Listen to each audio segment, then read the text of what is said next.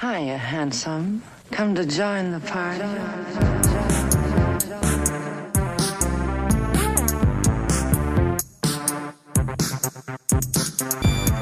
Hey, party people. Welcome to the Patrauma Party, where we get low, get low, get low, but like in the sad way.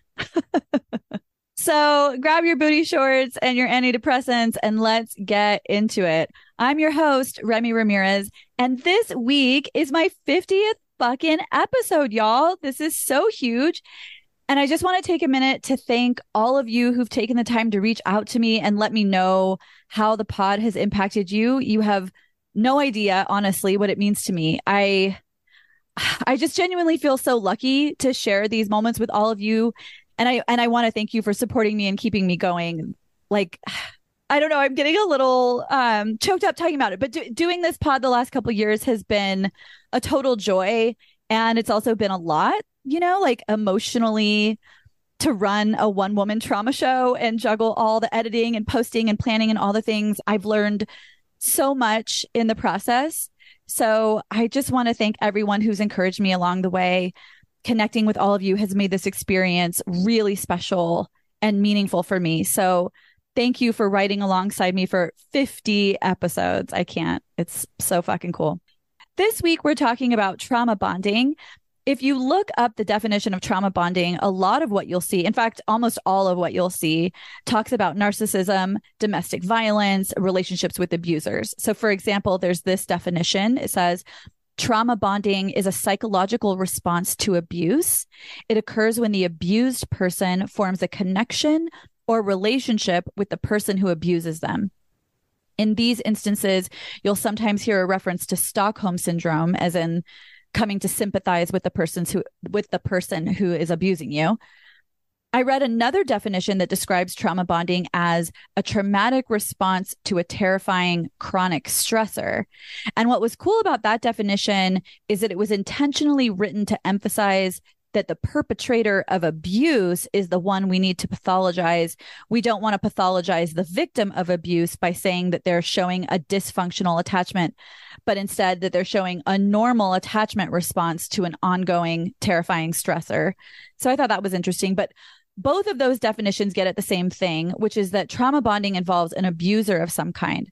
So that's one lens we can look through when we're talking about trauma bonding.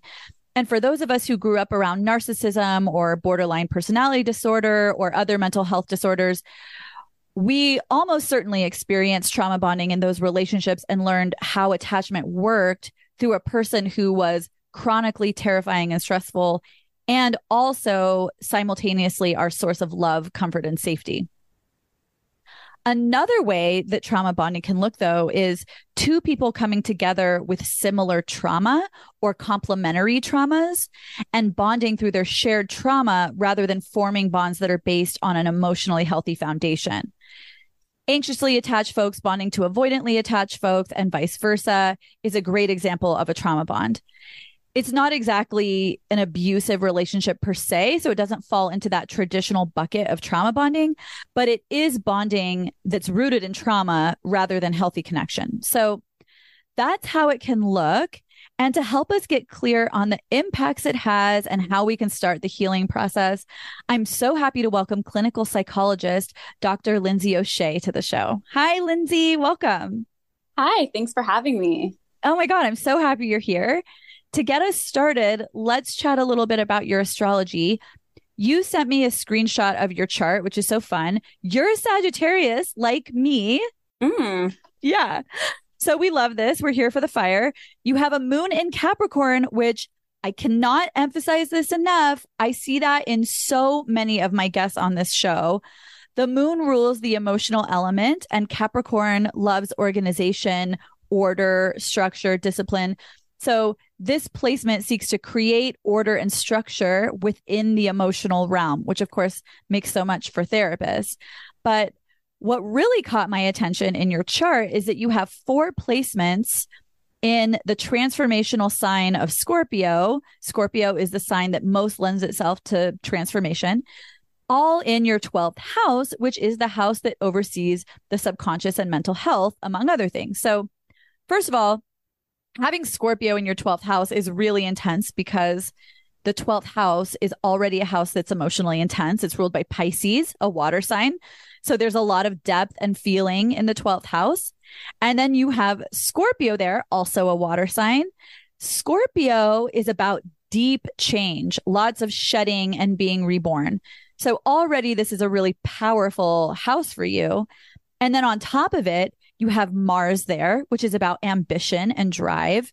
You have Pluto, which is about power, money, and the shadow experience. So trauma lives under Pluto's rule. And then you have your ascendant conjunct Mercury here, conjunct meaning together, because they're both at 16 degrees of Scorpio. So, in other words, you have the planet of thoughts, ideas, and communication, Mercury, teaming up with the placement that oversees your life path and your relationship to the outside world, your ascendant, both in Scorpio, which is about transformation, in the 12th house, which is about mental health. So, just looking at your chart, it feels like you are definitely on the right path in terms of being a therapist. That feels very destined. But I'm curious, having all of these placements here, did you always want to be a therapist? Was that something you knew from a young age, or did that sort of creep up on you later in life?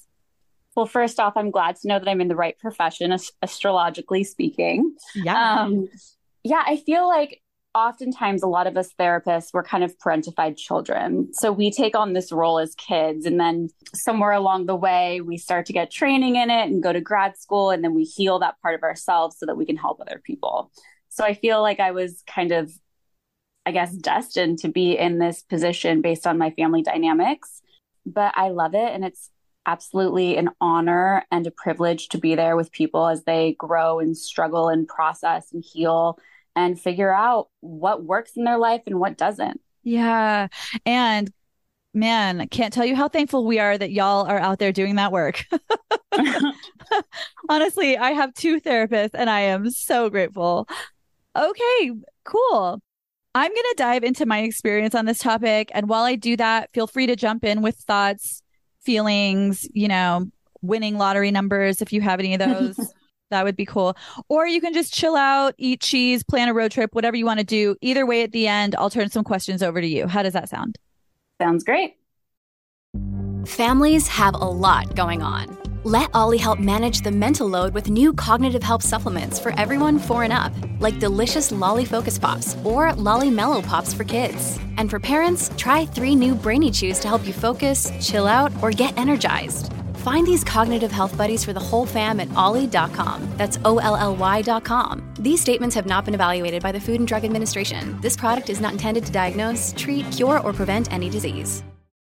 Another day is here, and you're ready for it. What to wear? Check. Breakfast, lunch, and dinner? Check. Planning for what's next and how to save for it? That's where Bank of America can help. For your financial to dos, Bank of America has experts ready to help get you closer to your goals. Get started at one of our local financial centers or 24-7 in our mobile banking app. Find a location near you at bankofamerica.com slash talk to us. What would you like the power to do? Mobile banking requires downloading the app and is only available for select devices. Message and data rates may apply. Bank of America and a member FDIC. Look, Bumble knows you're exhausted by dating. All the must not take yourself too seriously and 6-1 since that matters. And what do I even say other than hey? well... That's why they're introducing an all new Bumble with exciting features to make compatibility easier, starting the chat better, and dating safer. They've changed, so you don't have to. Download the new Bumble now. Cool. Here we go. So I'll start with childhood. My mom is the person I trauma bonded with the most, and it's the relationship where I got most comfortable with trauma bonding. My mom was extremely emotionally unpredictable, and she still can be. I want to preface by saying that my mom was severely abused and as a result suffers with her own mental health struggles.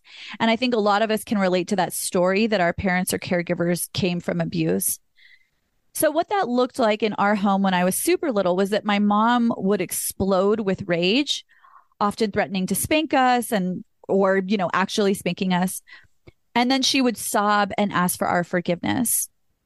As we got older, the sobbing part of the cycle stopped. And instead, it would look like she would have a rage meltdown that was really terrifying.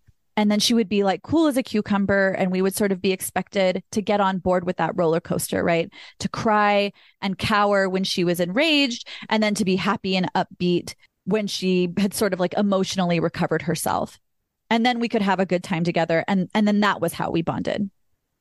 I remember one time, I think I must have been nine or 10 my mom went crazy with rage because a knife was missing. It was a, a really nice chopping knife and she couldn't find it. And she was screaming and slamming cupboards and threatening us with what would happen if we didn't find it. She was convinced we'd lost it somehow, which was a really helpless feeling for me because I was scared of big knives. So I didn't really use it. But that, you know, that wasn't important to her in that moment in that moment, the narrative was, you guys lost this knife. You girls fuck up my life in so many ways. I'm sick and tired of it you better pray that you find it or else. So I'm beside myself. I'm freaking out. I'm sobbing. I'm terrified. I'm looking everywhere for that knife in the back of all the drawers, in the cabinets, in the pantry, everywhere. My mom had gone upstairs, leaving behind this sort of looming threat of like, you better find it. And I can't find it anywhere. So I collapse on the floor because I'm sobbing so hard that I can't stand up anymore. Like my body was was like kind of breaking down. And when I sort of like melted onto the floor, I looked up and through my tears, I saw that the knife had fallen off the counter and was wedged between the cabinet and the refrigerator. So I'm elated. I pull it out and I run upstairs with it, which, you know, in retrospect, not a chill idea to run with a huge fucking chopping knife while you're emotionally overwhelmed. But I wanted to show my mom that I found it so that she would calm down and everything could be okay and I would feel safe again.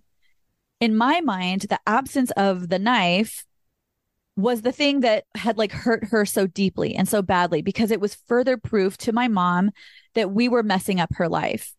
She would say things like, I could have been really successful if it hadn't been for you girls and stuff like that. So this knife incident is just more for her to throw in that pile of life would be better without you. And I should also say, part of this trauma bonding story, I'm just going to like pan out for a minute, was that that story of um, my life would have been so much better without you was also always paired with stuff like, you're the best thing that ever happened to me. So, again, just a lot of like mixed messages.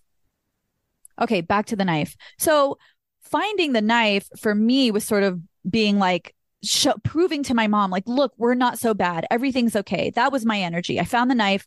So now life can be okay now.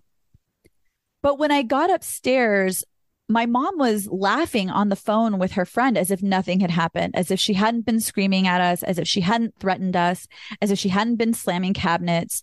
It was a totally different energy within a matter of like 10 or 15 minutes. So you know, this is a trait that's common in certain mental health disorders. They can cycle through a whole roller coaster of emotions in the span of, you know, an hour sometimes. Anyway, I climbed on my mom's bed and handed her the knife, and she was like, Oh, thanks, Rem. And then went back to her conversation. So, a couple things here. And maybe there are pieces that y'all relate to, or maybe you relate to the whole shebang, but let's kind of break it down. For starters, Whereas the trauma bonding early in my life involved a lot of post abuse tears and I'm sorry, I'm such a bad mom. And then me being five and being like, you're not a bad mom. You're a great mom. I love you so much. A lot of reassuring my mom and building her confidence back up after she'd been abusing us. As I got older, it looked like abuse is happening. Mom is losing it okay, wait, now everything is fine. We're having a good time. We're laughing. We're sort of amnesiacs about what was just going on. So that was the first thing. These two ways that the mood would dramatically shift after the abuse. The other thing I want to name is that these dramatic shifts required a very specific dynamic from me, either way. And that was that my mom be the focus.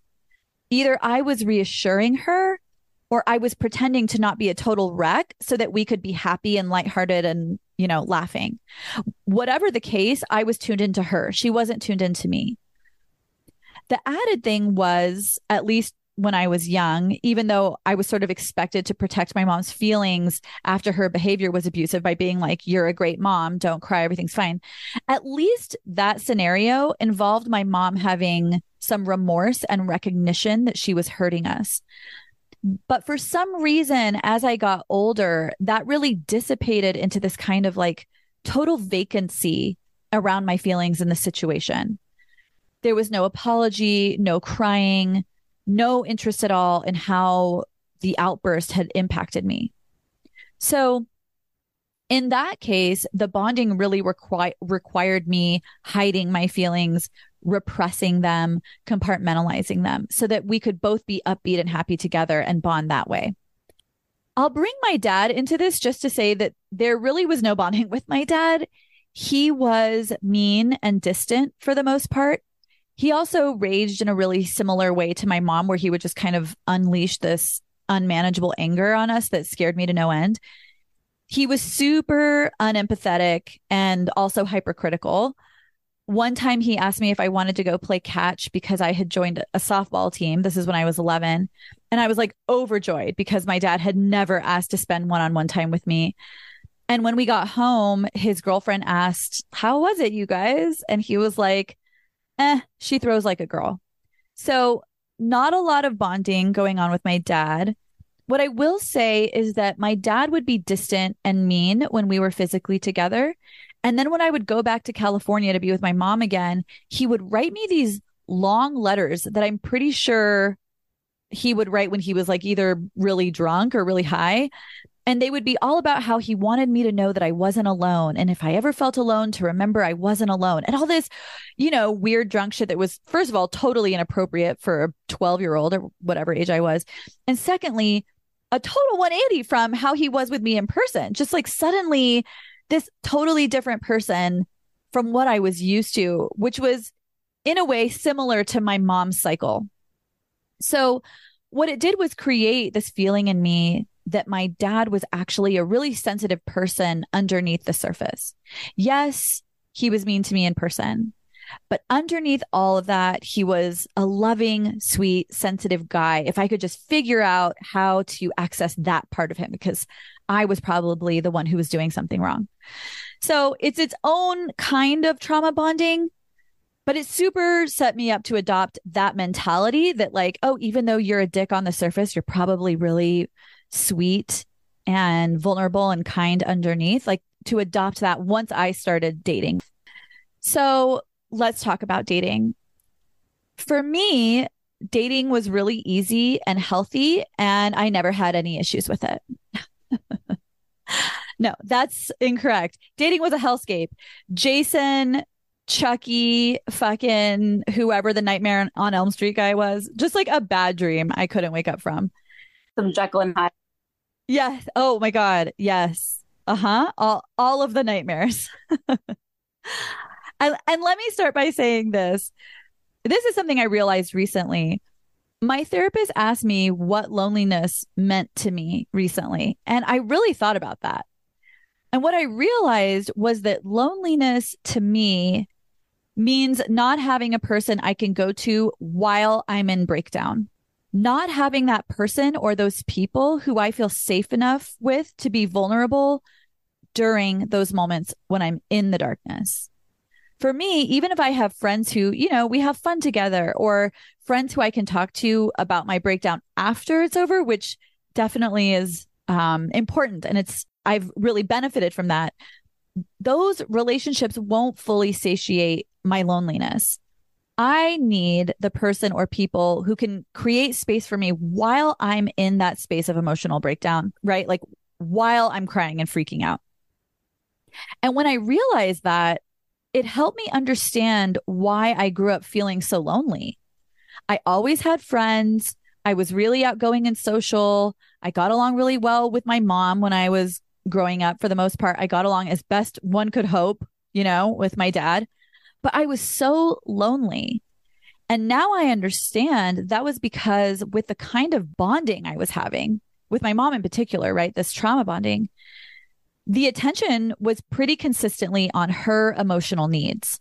I was hyper vigilant of and responding to her emotional state, but no one was paying attention to my emotional state.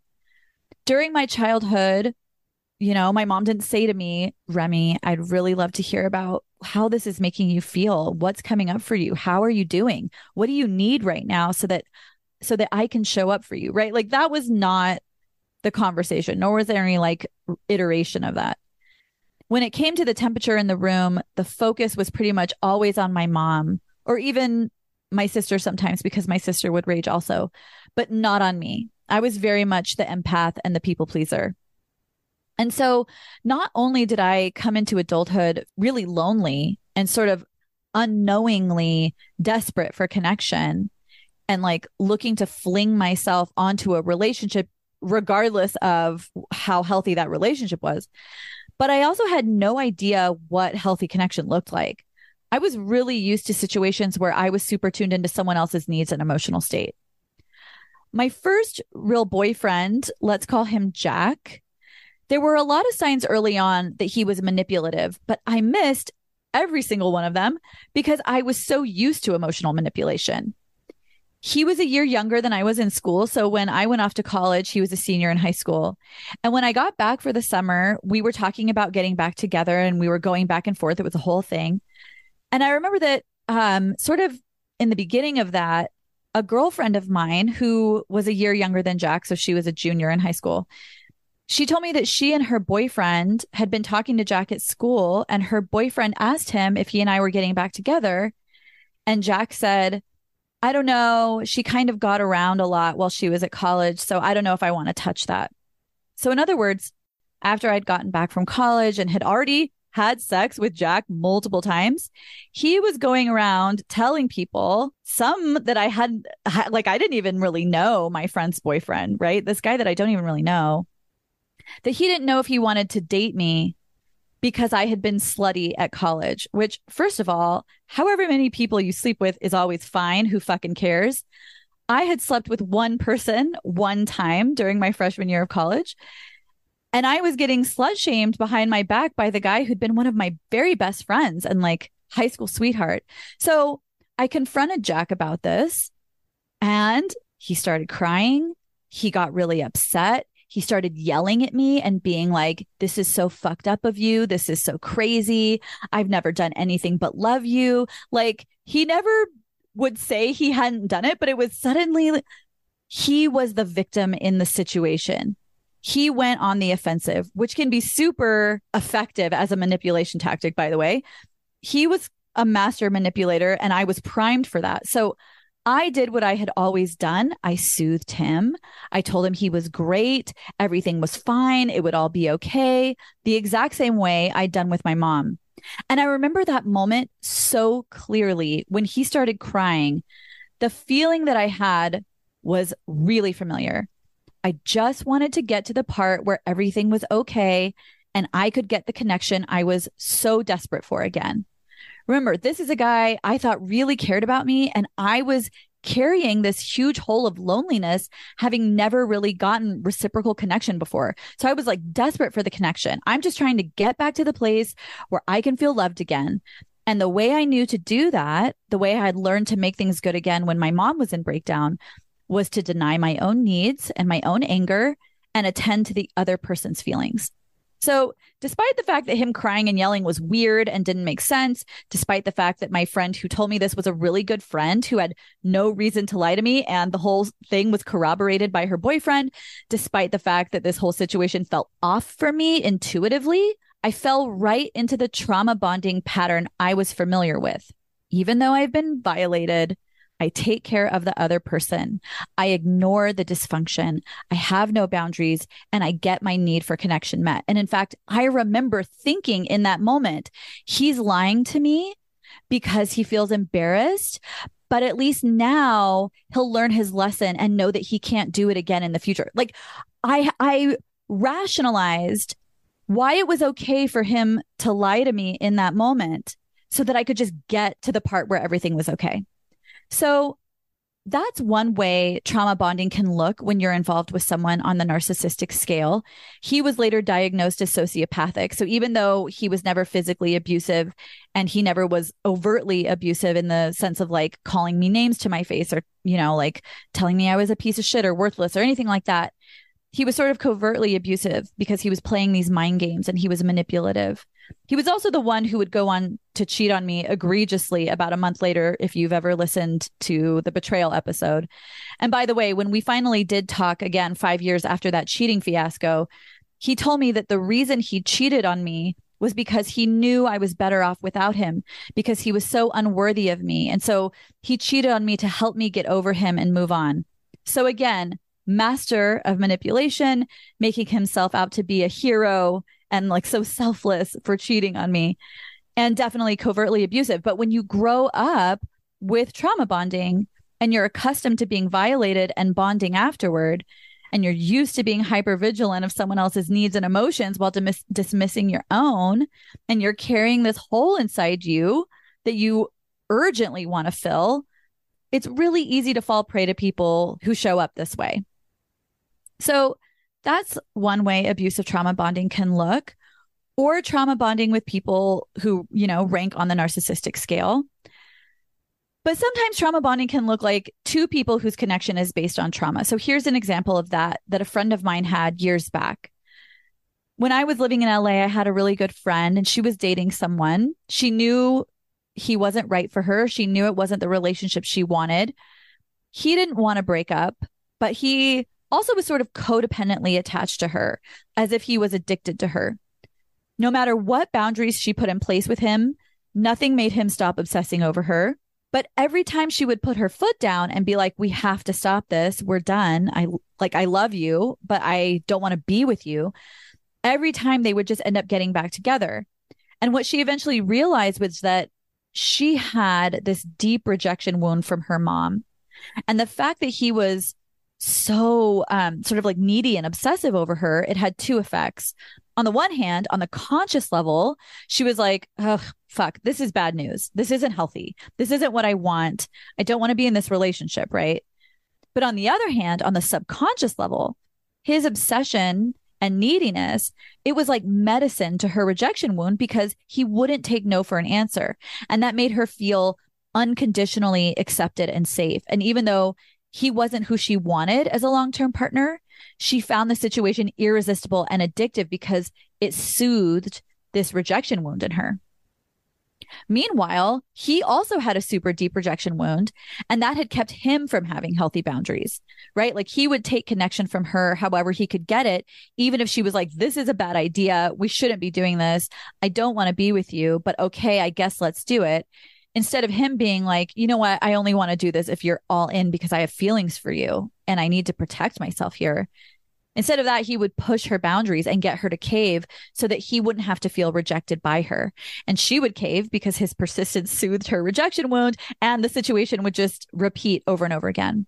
So that's another example of how trauma bonding can look. There's no real abuser in that situation, and no one's a narcissist in the equation per se, but the relationship itself is built on two wounds coming together and feeding each other rather than two people building a relationship on a healthy foundation with boundaries in place. That one was really tricky because they both genuinely loved each other a lot and were two really great people. It was just hell for both of them to get out of because there was a lot of compulsive behavior happening.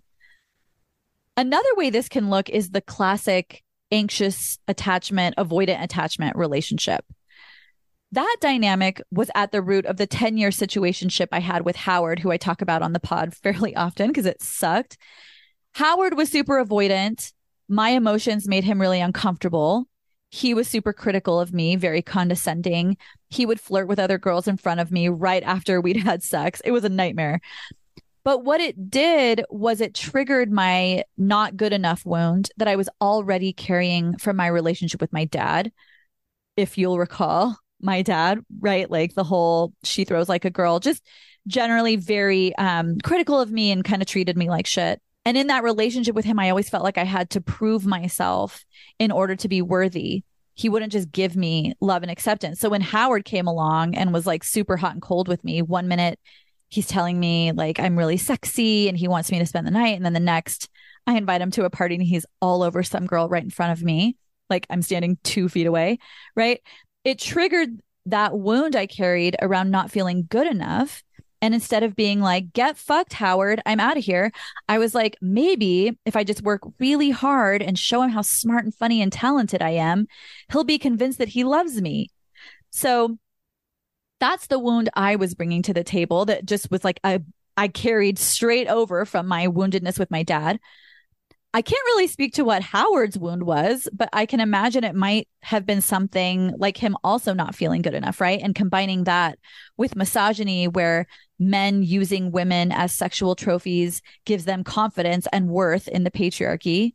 It might have made him feel like if he could convince me and literally whatever other girl was around to sleep with him, he would feel like he mattered or he was important or something. I mean, that also sounds a lot like narcissism to me. It sounds like the classic narcissistic supply and discard cycle, which don't even get me started on the parallels between narcissism and the patriarchy. But again, I don't know what his wound was, you know, because he was super avoidant. So we never talked about it. So that's all just conjecture on my part. But if I had to guess, I would say that we shared a wound around not feeling good enough that fed our 10 year cycle until I finally was like, fucking later days, I'm out of here. This sucks. I'm getting off the ride. So, what's helped me with trauma bonding and how have I found healing? The first thing I want to say is that if you grew up trauma bonding with your parents, it's incredibly sticky to get into a place where you're showing up for healthy connection in your life. And that's in part because, especially if you had a parent who wanted you to swoop in and save them, right? Like we talked at the top a little bit about parentification. I have two episodes on that, by the way. And if you grew up seeing a family member or members as victims because they framed themselves in that position when actually they were violating you, it requires incredible strength, right? Like incredible commitment to truth and drawing from deep inner authority that you were never taught to have. In fact, you were taught specifically not to have, to be able to decipher reality from make believe, not only in your adult relationship with that family member, but also with other adults in your life.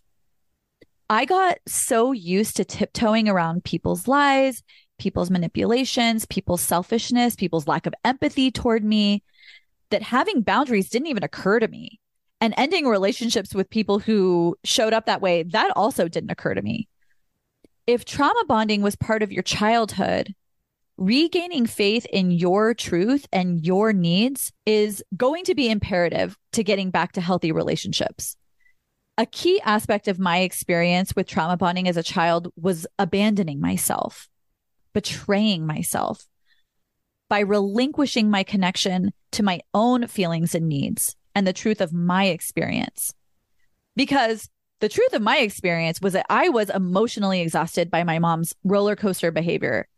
I didn't want to be around it anymore, but I made myself available to it again and again because A, it was how we bonded.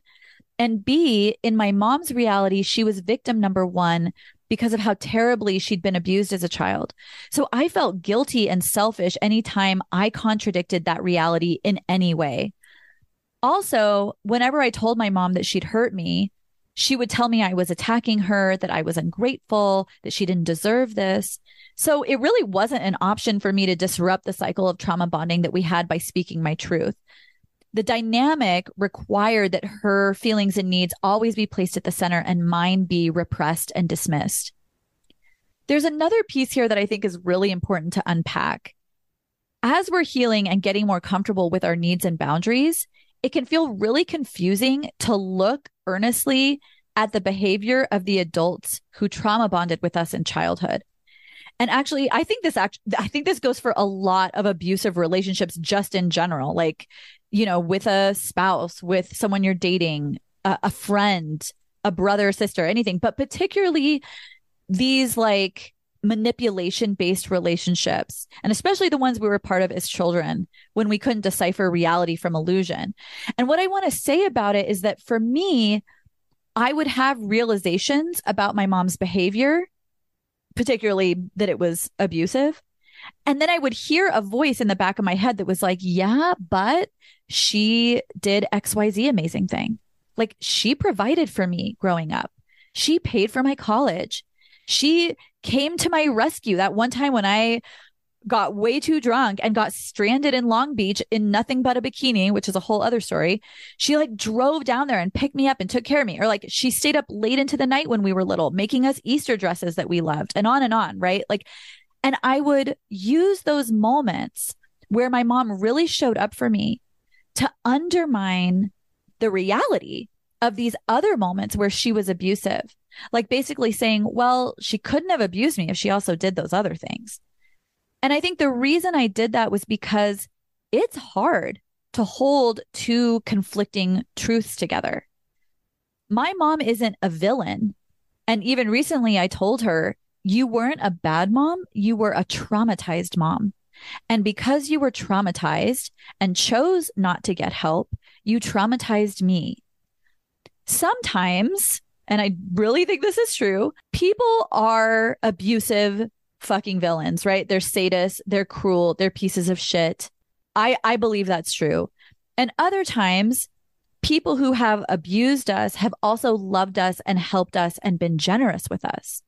And when that's the case, it's incredibly difficult to trust the voice inside that says something in this relationship is fucked.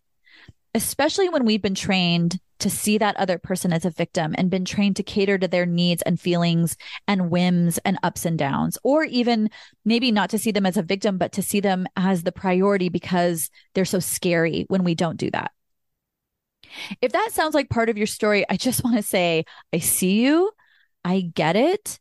How can we call the person who, you know, worked 15 hour days to put us through college or whatever it looked like abusive? It feels selfish and mean, even. It feels mean of us.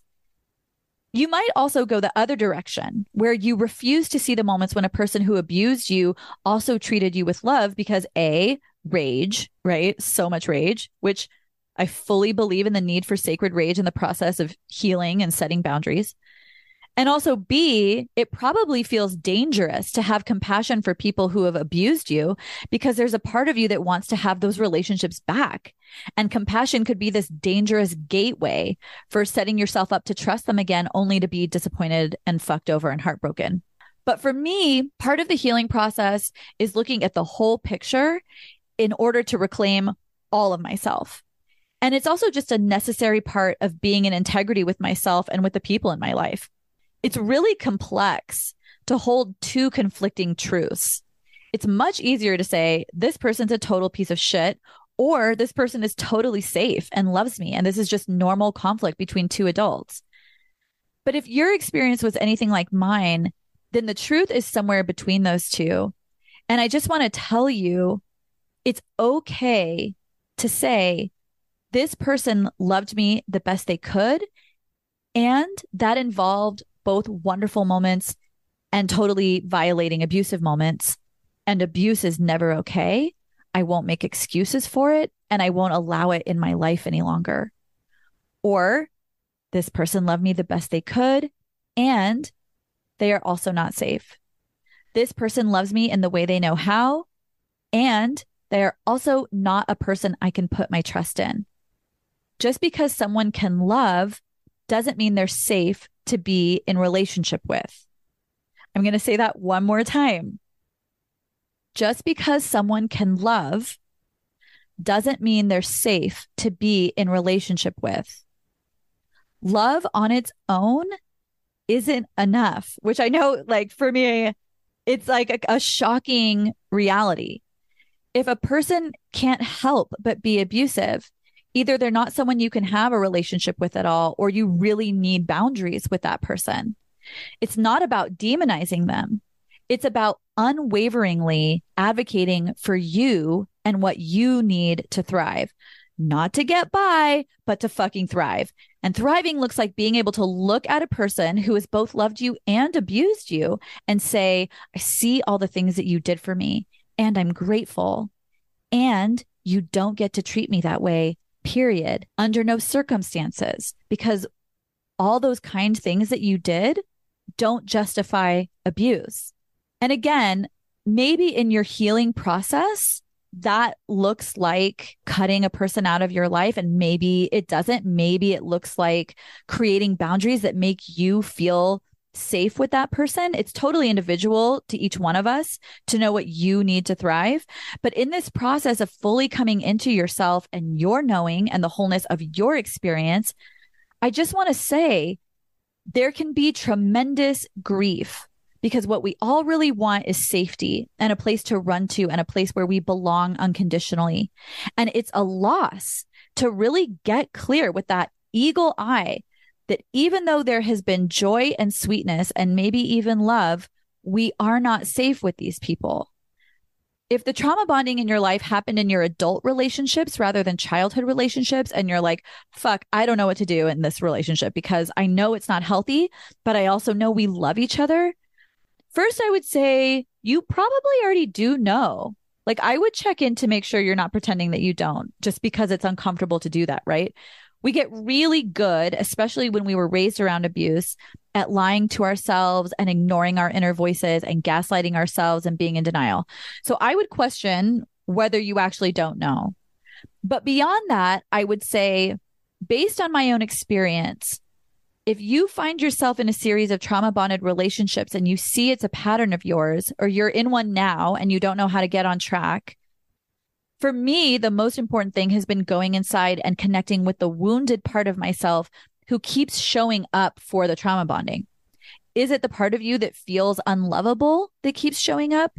Is it a codependent part of you? Is it a rejection wound, a not good enough wound, an abandonment wound?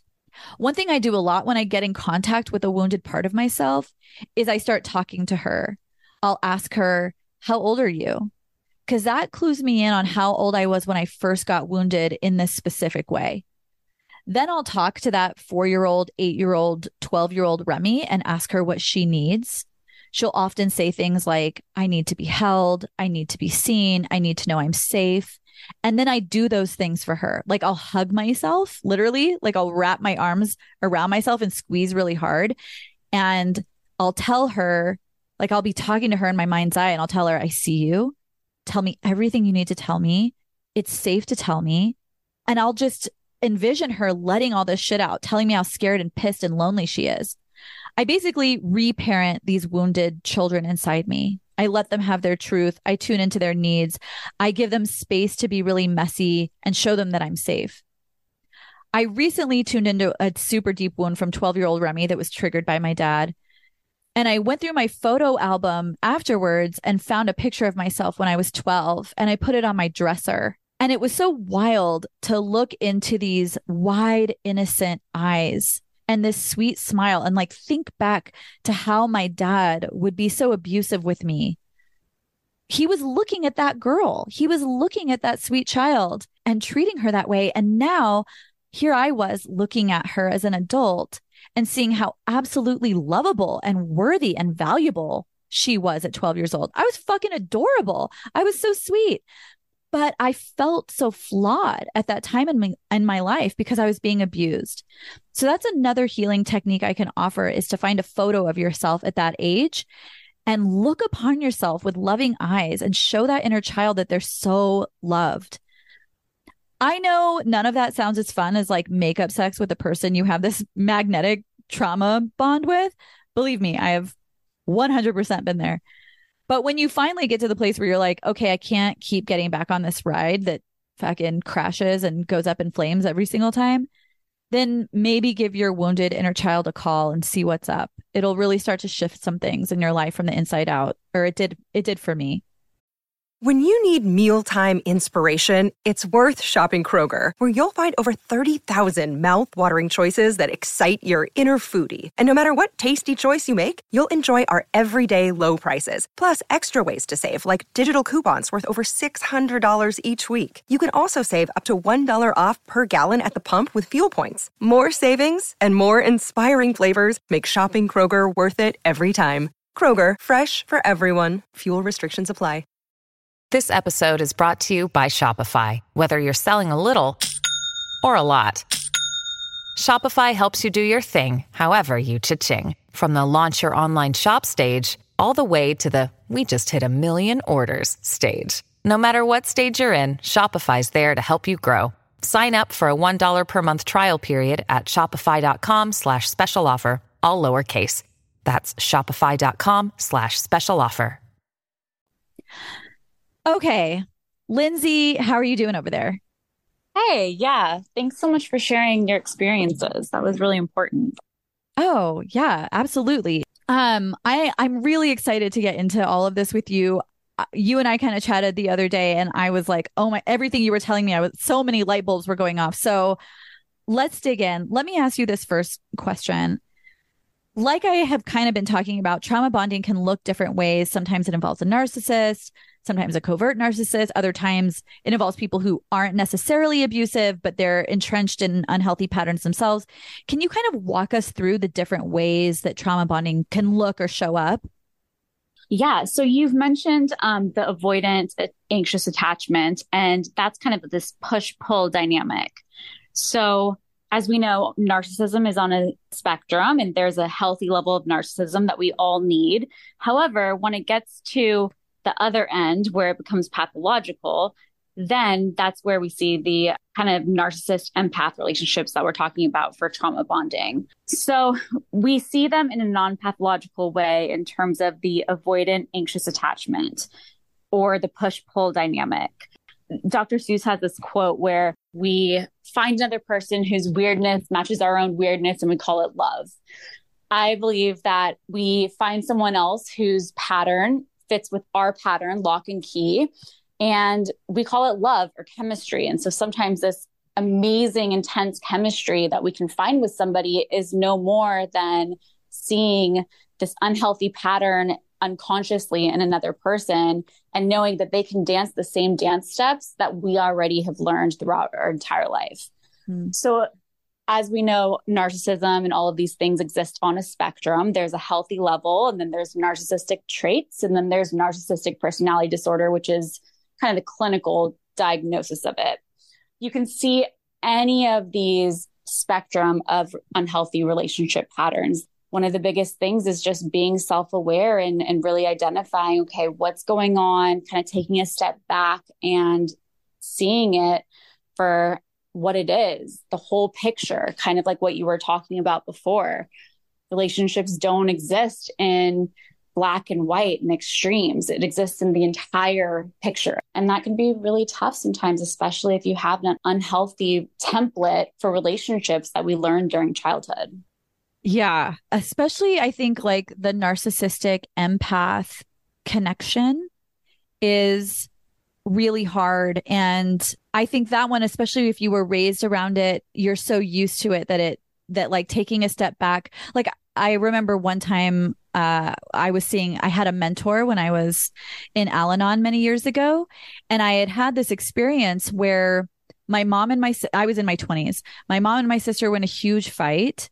And it had something to do with my sister's car. And my mom was supposed to bring the car, but she didn't bring the car. And they were fighting about it. And it was like a Friday night. I had plans, but I was like, stop fighting, give me the keys. I'll go I'll go get the car. I'll have someone come with me and drive my car back and I'll go get the car and, and bring it. And I remember my sponsor being like, "Why did you do that?" And I was like, "What do you mean?" Like to me, I had done something really great. I had fixed the situation. Everyone stopped fighting. I was the hero. Everyone was, you know, like I brought the car. There was no like, what do you mean? Why what do you mean why did I do that? And she was like, "Didn't you have plans?" And I was like, "Yeah." but and she was like i was like yeah but but i gave them up because i like did this really nice thing and she was like nice to who you know it wasn't nice to you it wasn't nice to your plans you had something else planned for the night and so i think like that process of if you if you are used to being the empath around narcissists and you're used to being the people pleaser and the fawner someone really has to interrupt your thought process and be like yo, this is unhealthy. This is a really unhealthy pattern. So yeah, I think taking that big step back and like getting a perspective, getting an outside perspective can be critical. Yeah. And kind of like what you talked about with your relationship with your mom, it, it sounds like you had to make sure that she's okay in order for you to be okay. Mm. And as children, we don't have a lot of agency, obviously, to take care of ourselves and to get our needs met. So they have to survive by making sure parents are okay. And that might mean, like it sounds like it did with you, hiding your own authenticity and abandoning yourself and your experiences and your feelings or your plans in that example in order to make sure that everything is okay. Right. So that you can feel safe and secure, even for a moment. Yeah, I think a huge part of healing from, I mean, certainly being raised around narcissism, but also being raised in trauma bonding experiences is reclaiming who you are because you do lose a lot of that. You lose who you are when you're constantly focused on someone else, which sort of brings me to my next question. Can you talk about the different ways that trauma bonding can look with parents or caregivers in childhood and like how that impacts attachment style? Sure. So trauma bonding can look like a number of different ways. It can be, you know, kind of like what you talked about a child being parentified and taking care of their parent to make sure that everything's okay, not feeling seen or heard or appreciated for their own experiences and their own life goals and situations and who they are. Or it could look like perhaps a child who has a sibling who has a lot of stuff going on. So they have to be like another parent for their sibling and they are on the same line with their parents. But regardless, I think that we learn about ourselves and the world around us and how to have relationships by our dynamics with our parents or our environment growing up. So if we learned that we have to take care of other people in order for ourselves to feel safe and secure and to have these positive experiences, then that's what we're going to be used to in our adulthood, which leads to toxic relationship dynamics and feeling like some people need to fix certain things or need to take care of someone else at the expense of themselves and abandoning themselves. So, our childhood dynamic with our parents or our primary caregiver really creates this template of how to see ourselves, how to understand our worthiness or our lovability or our intelligence or how valuable we are, and also how we can relate to other people and the world around us. And sometimes it really results in needing to unlearn certain coping strategies like fawning, like you mentioned, or people pleasing, and relearn things that are a little more adaptive as adults because the things that once worked for us and helped us survive as children aren't really the things that are always going to help us have healthy, attached adult relationship dynamics. Yeah. In fact, they can be like the thing that prevents you from having healthy adult relationships. Yes, exactly. And so would you say in terms of attachment style is is there any correlation between trauma bonding as kids with our parents and then like having a certain specific like a specific attachment style or anything like that? I think what you're asking is um, how our relationships with our parents and caregivers impact our attachment style. Is that right? Well, yeah, and specifically through the lens of trauma bonding. Like if we were trauma bonding with our parents as kids, does that show up in a specific way in terms of attachment style later down the road?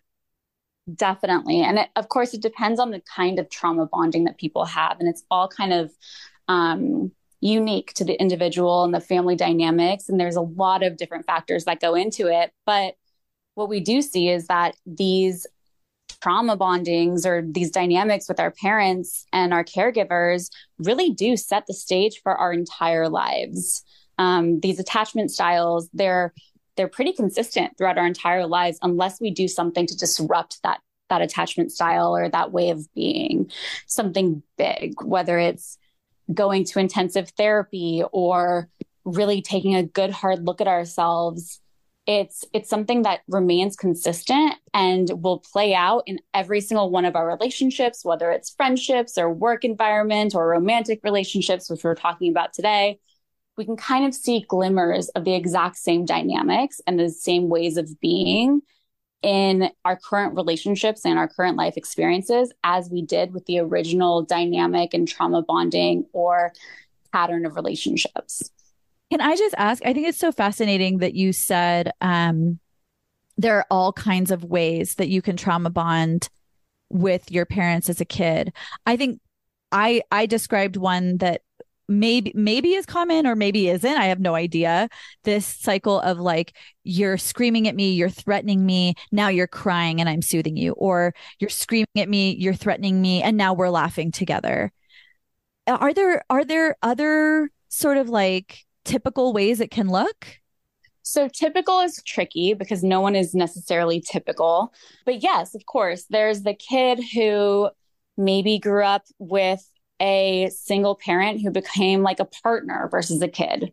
They help their parent make decisions and and kind of take on that partnership role. Or or like if they were like lonely or sad, they use the child as a confidant, like that kind of thing. Yes. Exactly. So it can take a number of different forms. That's so interesting because what I'm realizing as we're talking is that there's this link between trauma bonding and spousification and parentification, which I didn't quite catch before when I was thinking about this, but it sounds like there's a there's a lot going on there. Like there's a a deep relationship between the two.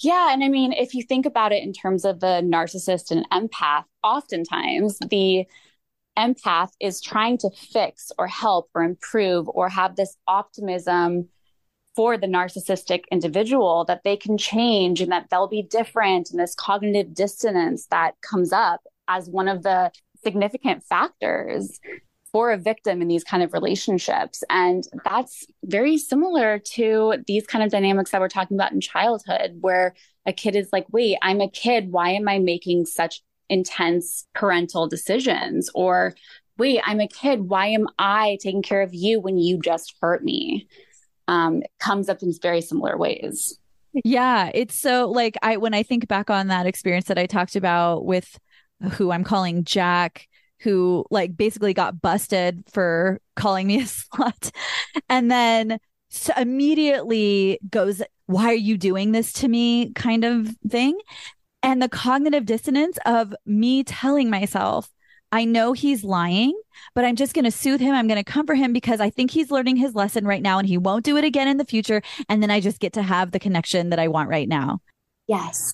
That is such a learned behavior that is like, you know, where you just learn to lie to yourself and to prioritize the connection over yourself. I think maybe that's like one of the common denominators in trauma bonding, maybe. Yes. And so it's like we'll take the snack when what we really need and crave and desire is the full meal of connection, but we'll take whatever we can get.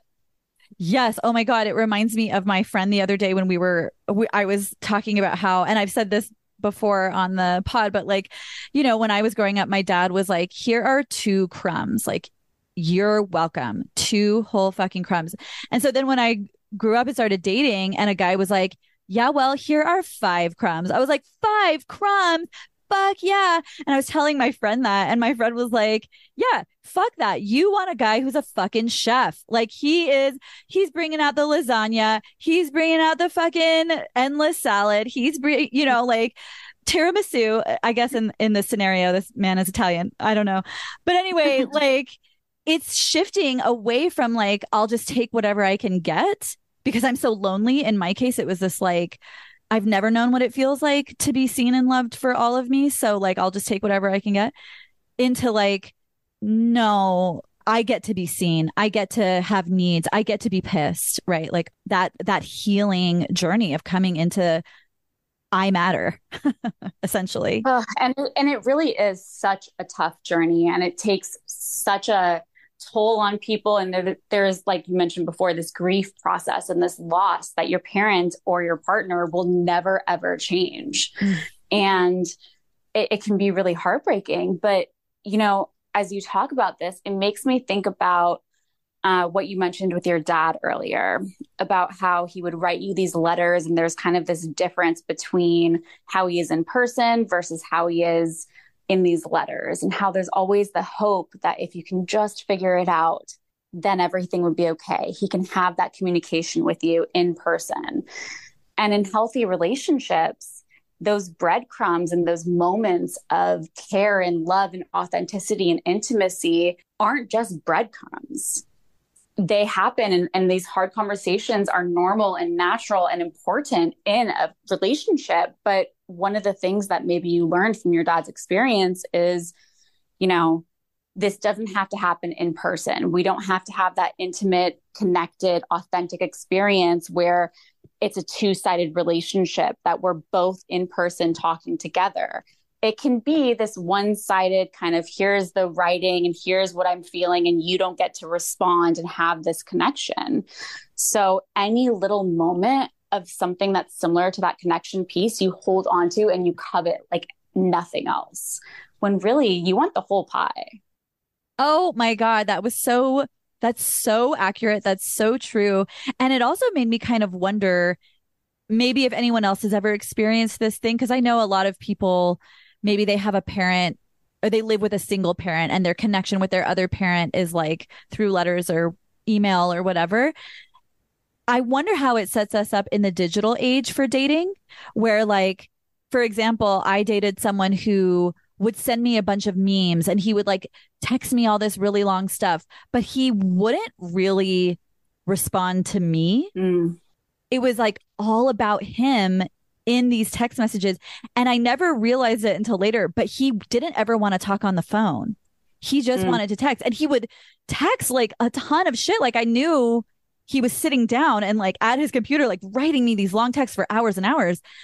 But it was as I'm hearing you talk, it's making me realize the connection between the two of why that felt like connection to me, even though it was so one sided, because it really echoed that experience with my dad, where he would open up to me through letters, but was never talking to me about me, was never asking me what my experience was. It was just really, he was like, I'm really sad and lonely and I'm projecting that onto you, but it's actually about me. Mm-hmm. Well, all of this sort of brings me into my next question, which we've sort of already gotten into, but I'm curious about how trauma bonding with parents or caregivers as children impacts our adult relationships and like does it set us up for trauma bonding in our adult relationships? So, yes and no. Um, of course, there's always room for growth. I believe that most people can grow and change, but it takes very hard work.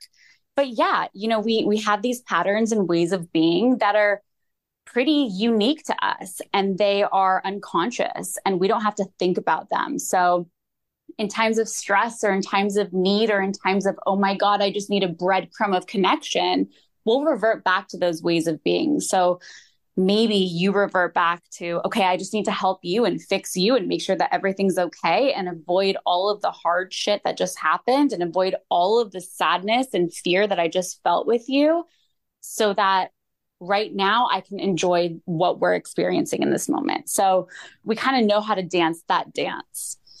However, there are also times and a lot of research that shows that I think it's like 63% of people that get involved in this narcissistic toxic dynamic actually don't have a history of codependency or adverse childhood experiences.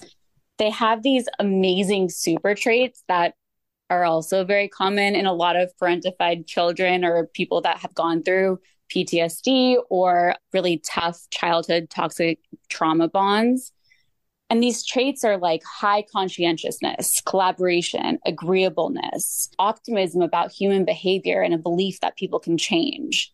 Believing that in trust and cooperation and loyalty and tolerance. These just come hardwired in some people. So when they see someone who they have a trauma bond with, like a narcissist, for example, they bring out all of these things of who they really are but the narcissist will kind of feed on that.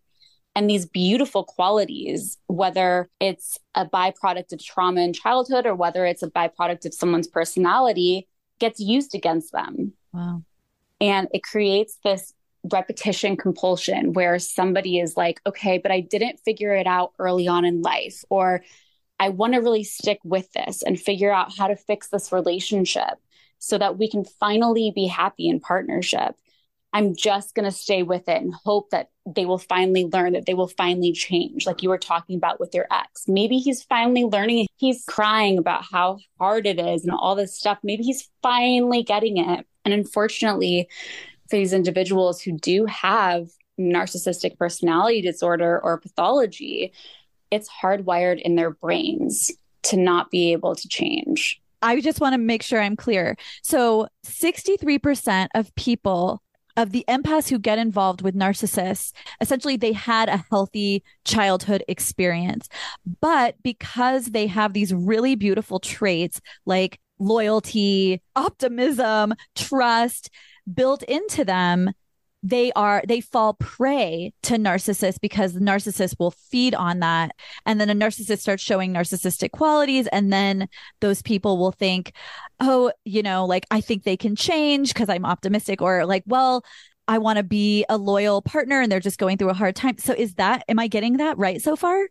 Yes. So there's this cognitive dissonance that develops like we were talking about earlier where it's like i love this person but also they're doing this thing that really doesn't align with my core beliefs and values and i'm behaving like it's okay mm-hmm. so for example if let's say that one of these super trait individuals really values monogamy but you stay with your narcissistic partner who's been unfaithful, it really creates this cognitive dissonance because your actions and hope that they'll change and that they've learned their lesson and your loyalty is not aligned with who you are. So this dissonance increases.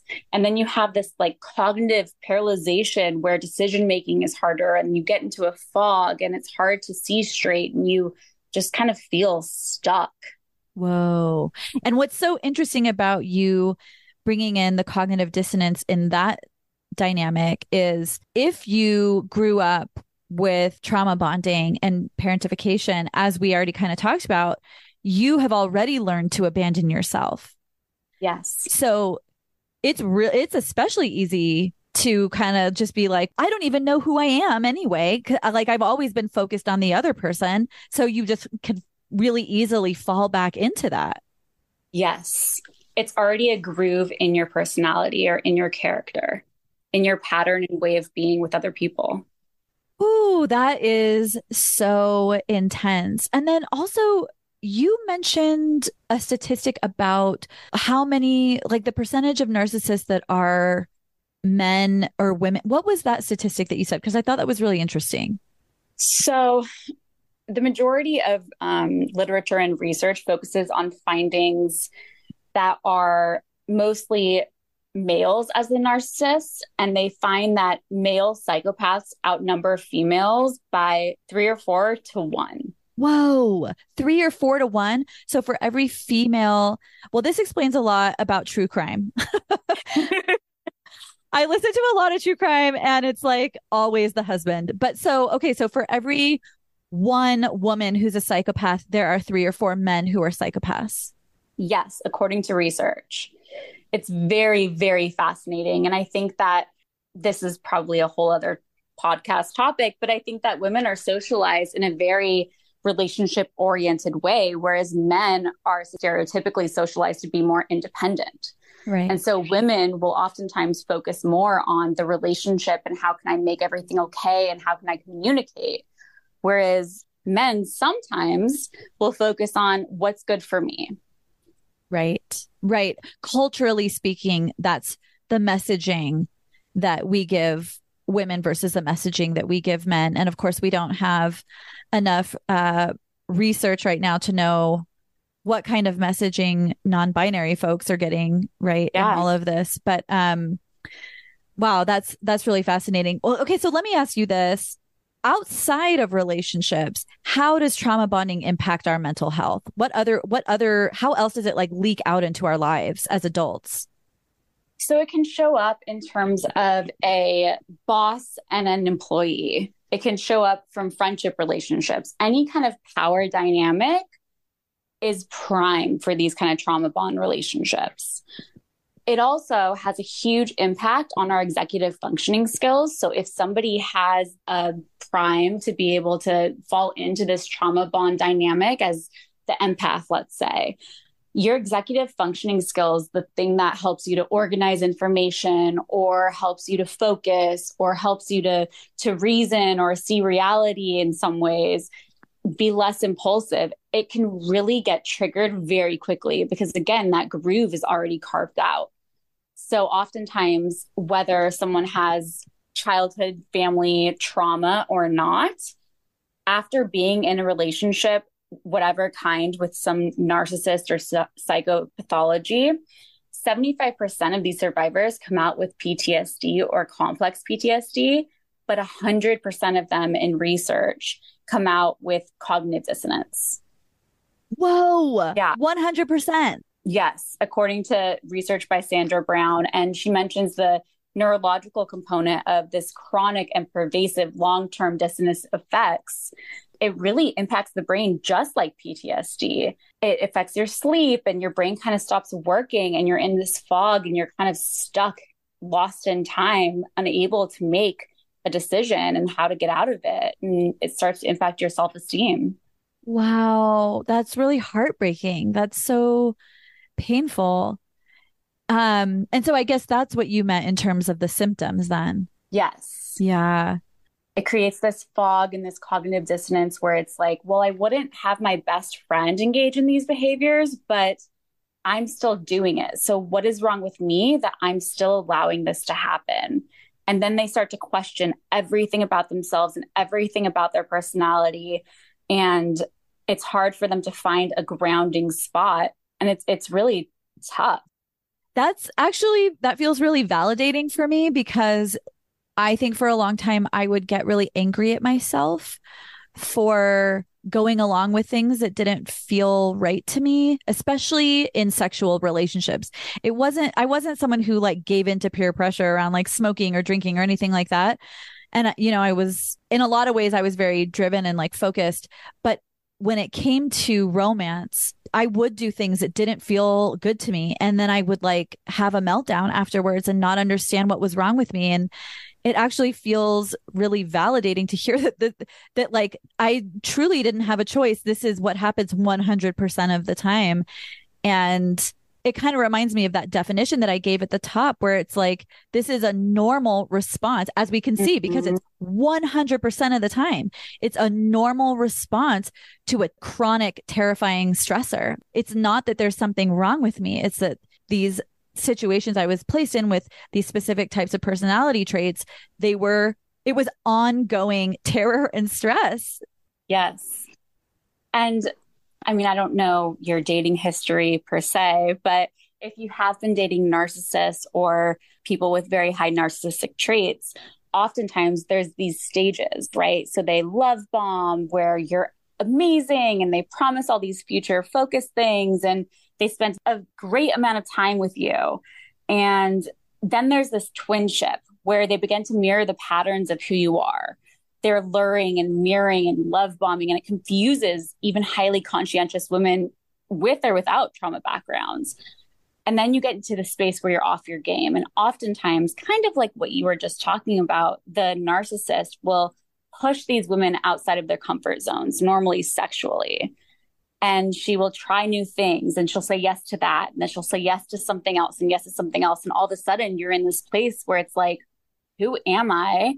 I normally would not be in this place, but maybe they feel like they want to please the person or like they want to fix the person. And if I just do this, then they'll love me back and everything will be okay. And they just get more and more compliant because they're out of their comfort zone. And then they get re- very confused and they're like, this isn't who I am. It's hard to own your truth. It kind of evaporates at your core self. And once you're in the relationship, all of that shit stops and everything switches. And then the discarding process starts. And there's distance. And oftentimes, this person will look for their next quote unquote victim. Wow. But what you mentioned about the the sexual relationship and getting out of your comfort zone or trying something different, it's very normal. Whoa. And then, well, so one quick question I have is I was listening to you talking, you were talking about the mirroring phase. Is mm-hmm. that where um, the person with, you know, the narcissist in the dynamic will like, oh, I like that too. Oh, I love doing that too. Is that what mirroring is? Yes, exactly.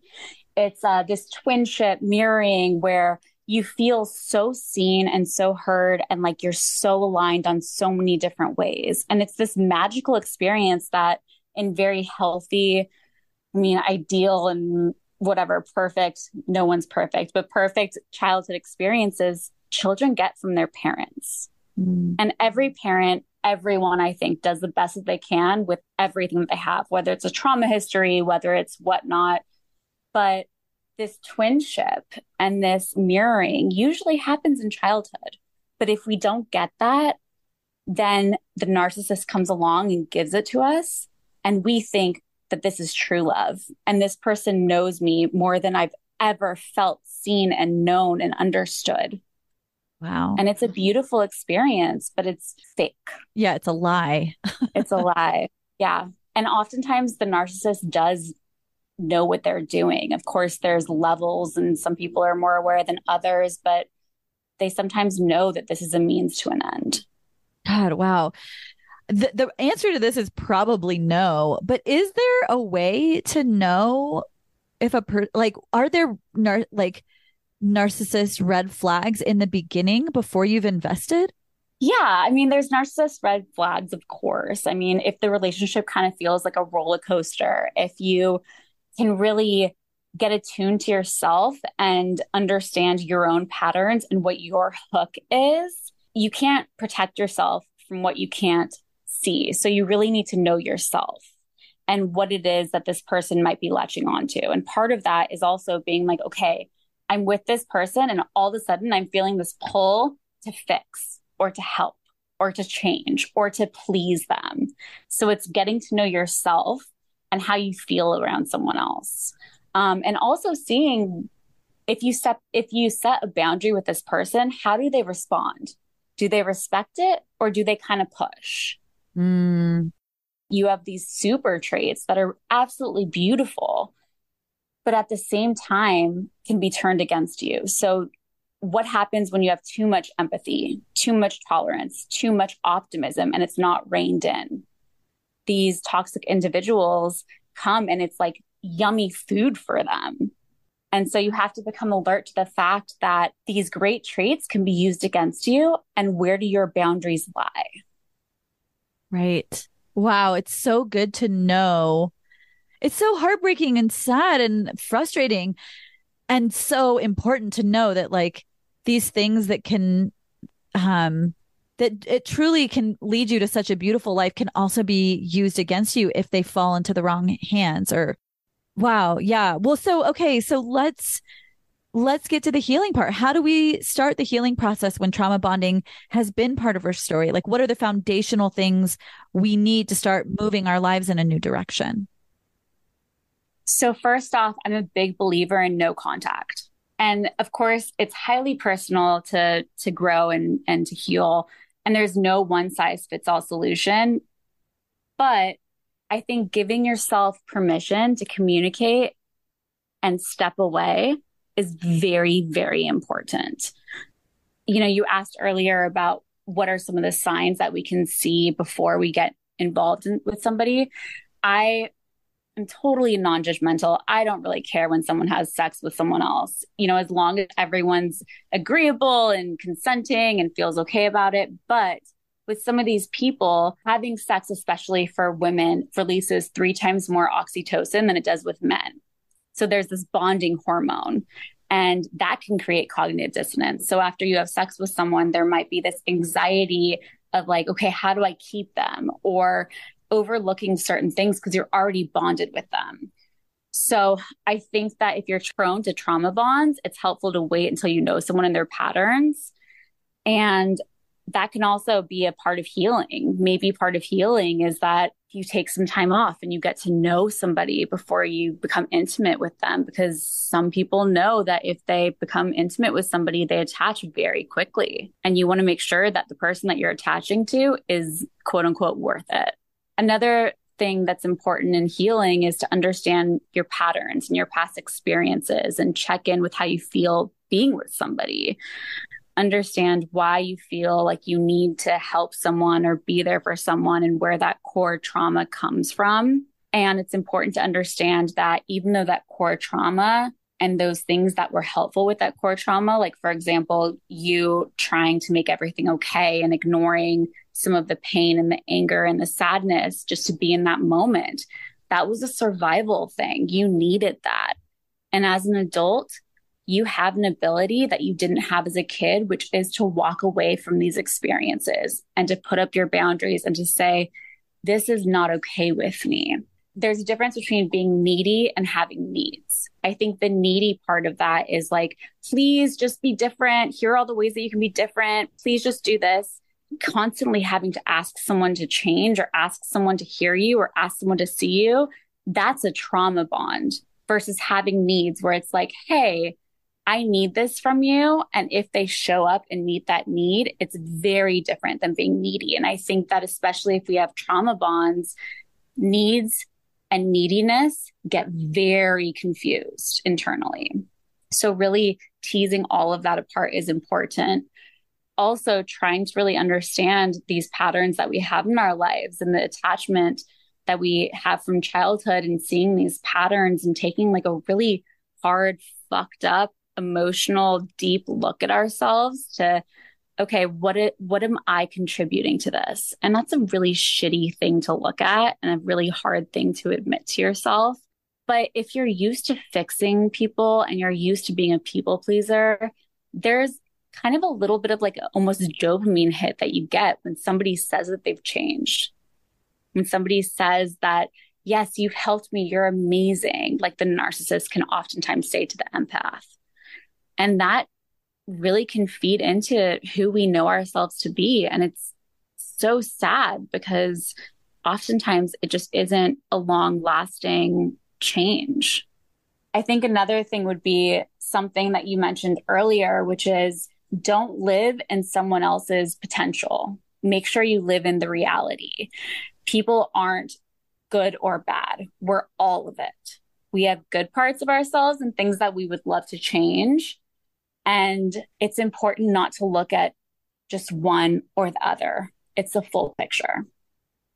Yeah, that has been such a huge piece in my growth has been yeah, getting out of the cognitive dissonance dissonance and out of lying to myself about people and who they are and what they're capable of and just being like no like I don't have to think that you're the devil but either like you're abusive or you lack empathy or you're emotionally immature right? Or whatever it looks like. And also being that way with me too knowing i love that you say like you need to know what your own sort of pitfalls are before you go out bonding with people because there are things about you that if you don't know that they're there they can get they can get used also or um, they can cause you to fall into these traps. And so I like the whole thing about getting so honest. It's so simple,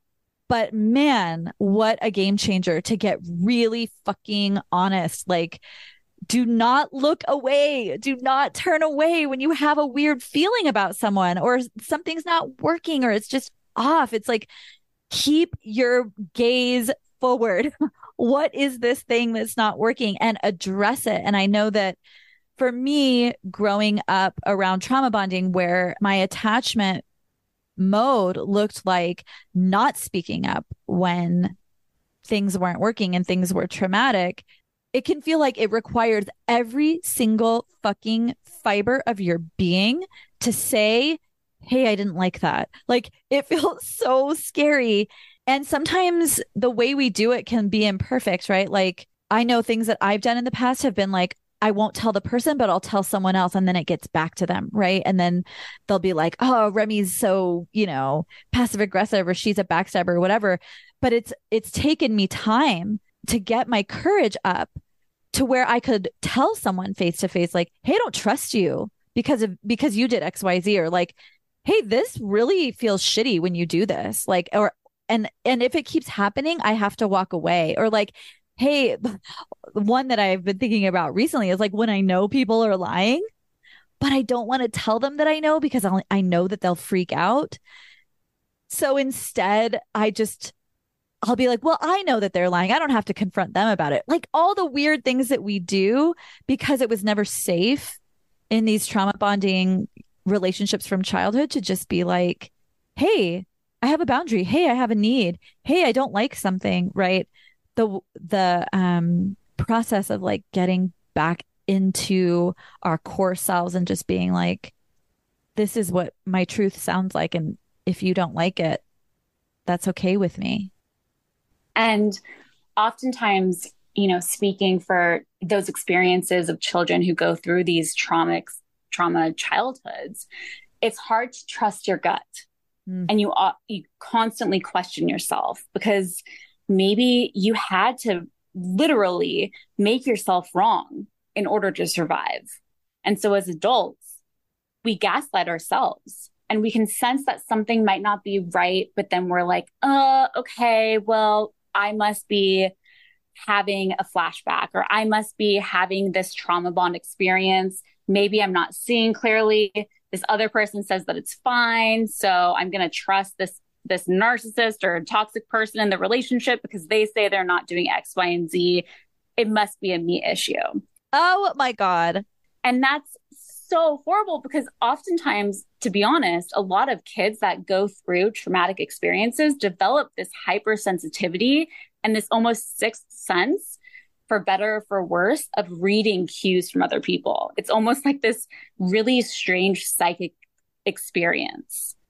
And so sometimes we can see things that people aren't actually saying, and we have to check in with them because we're like, hey, I'm noticing that you said this, but I'm feeling this. Like, help me understand. But we are the first people to gaslight ourselves because we had to do that for survival growing up. And that feeds right into the toxic person narcissist where they will gaslight you. And you're like, oh shit, they must be right because I can never trust myself. But the healing process is really learning to trust your gut and being like, okay, I'm feeling this for a reason. How do I tease apart if this is my past trauma, childhood, whatever experiences, or if this is happening right now? And it's so much easier said than done, but it's a vital part. I can I was like the the amount of nodding I was just doing right now like my head's about to fall off the swivel. I could not relate harder to the self doubt, to the constant questioning and the thinking, well, it must be me because they're saying everything's fine. I recently um, had a friend break up where there was this dynamic exactly where I would be like, I would constantly say, like, this happened and this happened and it wasn't okay. And they would be like, actually, you are not okay mm. because of this thing. And then I would be like, oh, oh, oh, oh, this is about me. Mm-hmm. And it was so easy to talk me out of my feelings because I literally I had to have that trait growing up in my home. Ugh, that's so helpful and and I think will resonate for so many people.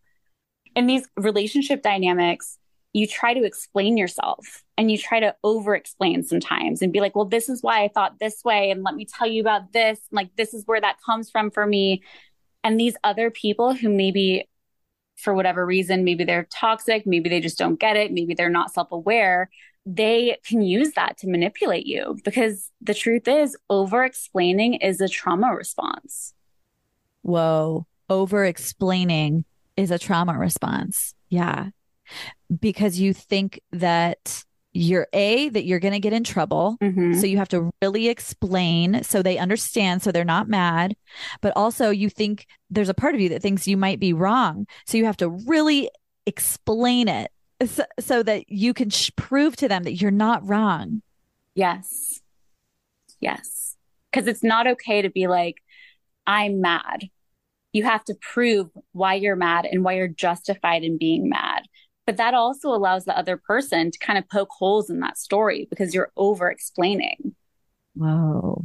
Man, this has given me so much to think about. Lindsay, thank you so, so, so much for coming on. I feel like, yeah, I've just learned so much. If people want to contact you, how, how can they get a hold of you?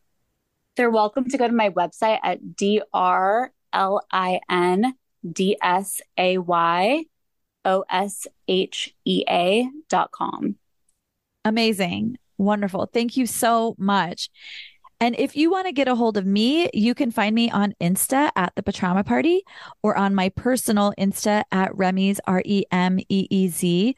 You can also email me at patraumaparty at gmail.com. If you have a topic you'd like to hear covered, hit me up.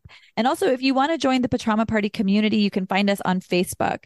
It's such a cool group of listeners. We check in with each other about the stuff we're going through and offer support and resources. So if you're into that, just search the Patrauma Party and I'll add you. Speaking of support, if this pod has helped you and you have a minute, rate, review, subscribe. It really does help, and I read all the reviews. And if you'd like to support the pod, you can. You can give a dollar a month, five dollars, etc. I pour myself into this podcast. I put a ton of time and energy in. So if you're able and moved to, just go to podcasters.spotify.com forward slash pod forward slash show forward slash the Patrauma Party and scroll down to the support button. You can also find the support option on Spotify. And until next time, baby, enjoy the party. Bye.